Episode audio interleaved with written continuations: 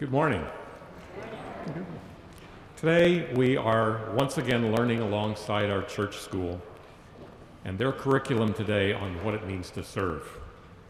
This morning we dip into the book of Acts, which tells the history of the early Christian movement.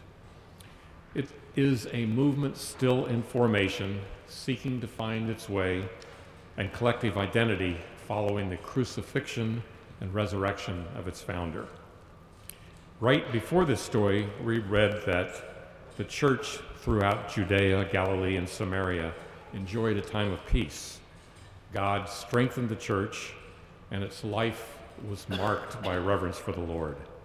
Encouraged by the Holy Spirit, the church continued to grow in numbers.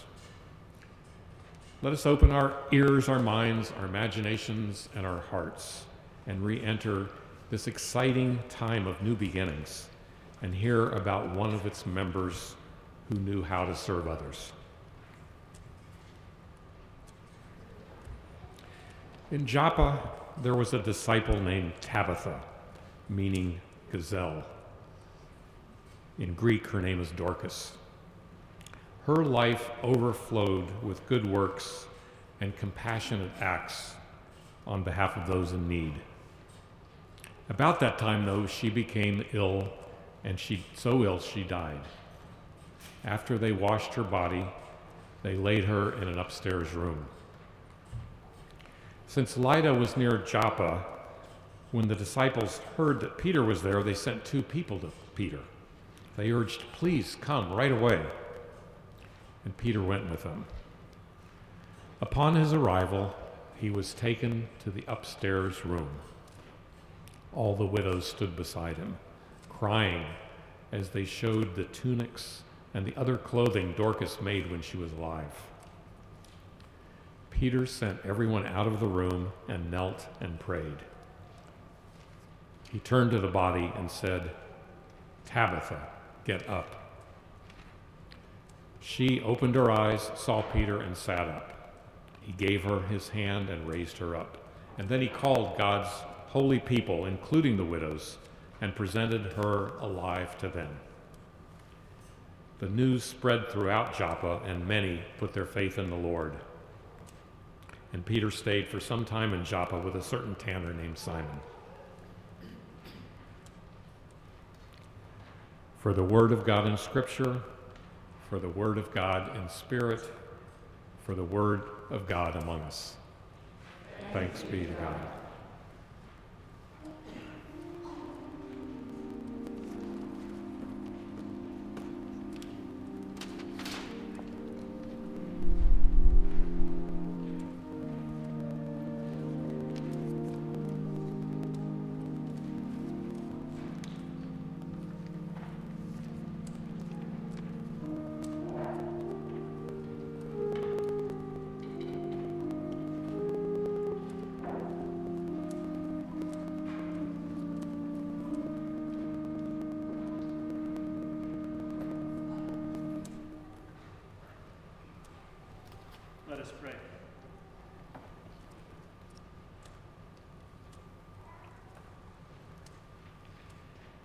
God, whose love is always present, who encourages us to share that love with others, be with us in the spirit of Tabitha, Dorcas, and the early church, that we might be bold and adventurous, faithful and true and that the words of our mouths and the meditations of all our hearts may be truly acceptable in your sight. O God, our rock and our Redeemer. Let the people say, Amen. I'm curious how many among us today are familiar with the word midrash. Some of us. So we have tried this out in Advent and a few other times. Midrash is a Jewish tradition of interpreting the word trying it out in new ways, turning it over, the scripture, and often reading between the lines about what happened. And so I'm attempting this morning to give you a midrash on the life of Dorcas, whom Mark just read about. I had always expected something miraculous to happen to me. Not that I should be exalted or that I'm that special or need to be celebrated, But I've always gone through life expecting the miraculous, looking for it, keeping my eyes and ears open for it. And in retrospect, it's curious that I missed the ministry of Jesus of Nazareth. I was over here in Joppa, minding my own business, doing the work I've always done, serving the people that were right around me, and whatever was going on over there in Galilee, but that was a whole other foreign world to me. It's three long days of walking to get from here to there. I've always concerned myself with the here and now, what's right in front of me. And I suppose it started with my parents. They taught me to help other people. Always be looking for ways you can help, they said repeatedly. When my mother baked bread, she always made sure we had at least one more loaf to share with a neighbor. Even on occasion, they would share them with strangers on the road or someone going through a hard time. And in prosperous times, she would bake two, maybe even five more to share. She would keep extra urns or pots on hand to take grain or flowers, wine or water to sick or poor neighbors. And when she would make or mend garments, which she did to bring money into the household, she would keep back some extra fabric to make clothes for the children in the neighborhood, and then just give them away, expecting nothing in return. My father was always telling the same thing to my brothers look for those who need your hand, who need your strong arm. A farmer with a broken down cart, an old person crossing the road. And they named me Tabitha, meaning gazelle. I was always very quick and nimble and lived up to the name. Both of my parents had to tell me repeatedly slow down, Tabitha. Make sure you're noticing what's happening around you. My parents took the faithful art of loving your neighbor, neighbor very seriously. Be sure you noticed who is left out, who needs help, who is struggling, and then go ahead, help them. Now, this was not a typical attitude in the place where most of the people felt poor, with a constant sense of struggling to get by, and we resented the heavy hand and foot of the Roman government in our land. But my parents always had a sense that God had blessed us, that if you looked for it, there was plenty to share. So, as I grew older and started my own family, it was natural to me, this way of helping others. I started hearing about Jesus after he was nailed to the cross. Word really began to spread over here on the coast. They said he had risen from the dead, but I wasn't convinced, and I didn't much care. I thought it was just a lot of talk and I didn't really pay attention. I did notice that even after the Romans and high priests had collaborated to kill him, his work, his ministry, you might call it, continued. And they said that the men and women who followed him were still able to do his healing and miracles. But you see, they had created so much trouble in Jerusalem, I didn't want to be involved with anything like that. But then, after my husband died, some women in the neighborhood began to talk about it, this movement called the Way. And I met some of the disciples, those who had been following in his name. And there was this, this genuineness, there was a calm and yet holy intensity about them. And it was interesting to me, perhaps even alluring, that they accepted women as leaders in their community. And this was very strange for us. However, I could see that they recognized that I had a voice, I had hands and feet, I had a mind, and they wanted to hear from me. They wanted me to contribute, and they also recognized me. They saw me. They called me directly by my name, Tabitha. And that was unusual for male leaders to recognize a woman like this without wanting something else, like money or sex or both. Those who spoke Greek also called me Dorcas, which means the same in, as Tabitha, gazelle. They said that Jesus had been that way, honoring and befriending women, seeing God's light in us. It was part of their ministry to carry this on in this strange, hard to find movement they called the Way. And some of the women in my neighborhood began holding prayer meetings in their home, and they invited me.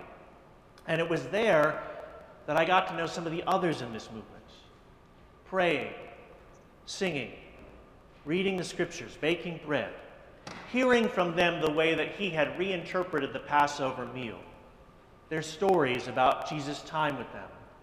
Sometimes they were crying, Sometimes they were even laughing, which I never remember happening in a holy place. There was this shift for me in the way they presented the religious life. It was less about being right all the time and following the law, and more about honoring God in everything you did. Jesus had said that the two most important laws were about love loving God and loving your neighbor.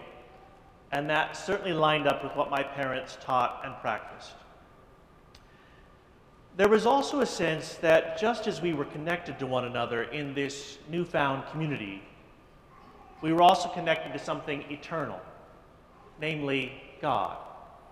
They talked about the realm of heaven as if it was something that wasn't just out there, a place we went after we died, but a reality we could share and live into right here on earth.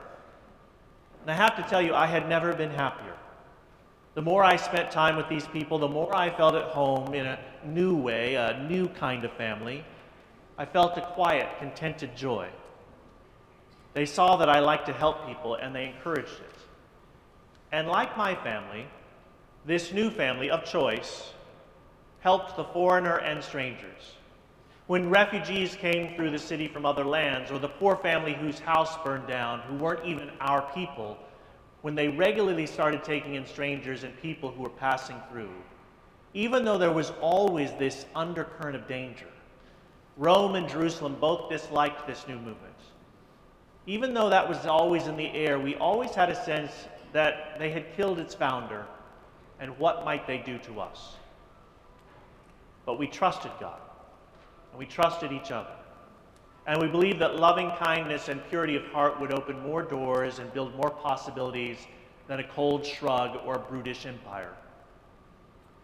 So when I got sick, very suddenly, I could barely move or even think. My body suddenly became very heavy to me, like I was covered with a blanket of stones. And of course, these new family members came to my bedside and took care of me night and day. And then one afternoon, in the heat of the day, I just slipped through the open portal of light. And I could see Jesus there, and the faces of my parents and my late husband, and I could hear the beautiful music. And I felt such peace, such comfort. But I could also hear this voice calling my name from behind me, from back in Joppa Tabitha, Tabitha, Dorcas. I, I wasn't sure what to do. I looked at my parents I looked at Jesus and my husband, so strange and yet so natural to see them all together, and they nodded. Yes, go back. Tabitha, get up. I could hear this man's voice back behind me. And the next thing I knew, I was back in my bed, and Peter, the leader of the way, the one Jesus had named to lead his movement, was right there in front of me asking me. No, he was, he was actually telling me to get up. And I did. It was the easiest thing in the world. My body suddenly felt light and nimble, and the other widows around me looked so relieved. There was singing and rejoicing, there were prayers, and there was a modest feast. And the next day, we went right back to our ministry, serving and helping people. Many in the community said that I had been such a leader in helping and my death and resurrection had made them realize that they needed to learn more from me about how to help others. And so we organized a kind of women's collaborative for making clothes. And we began talking about ways to make everyday service more of a part of everything we did. How we would go out of our house prayer meetings and immediately begin serving those around us. And surprisingly, word of my resurrection started spreading beyond Joppa and people came to join us from other parts of the countryside and the city.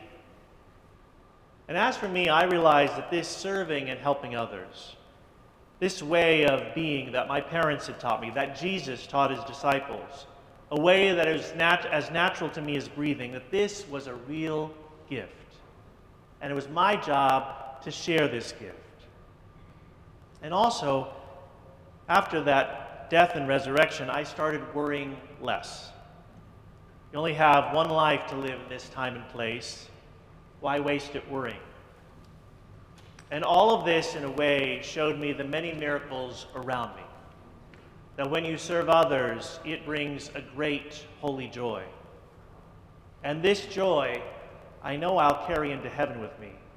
Again, the next time.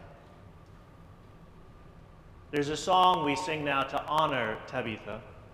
You can find it in your hymnals on 539.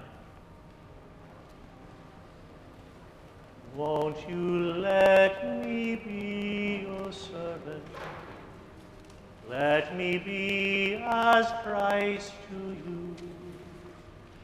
Pray that I may have the grace to let you be my servant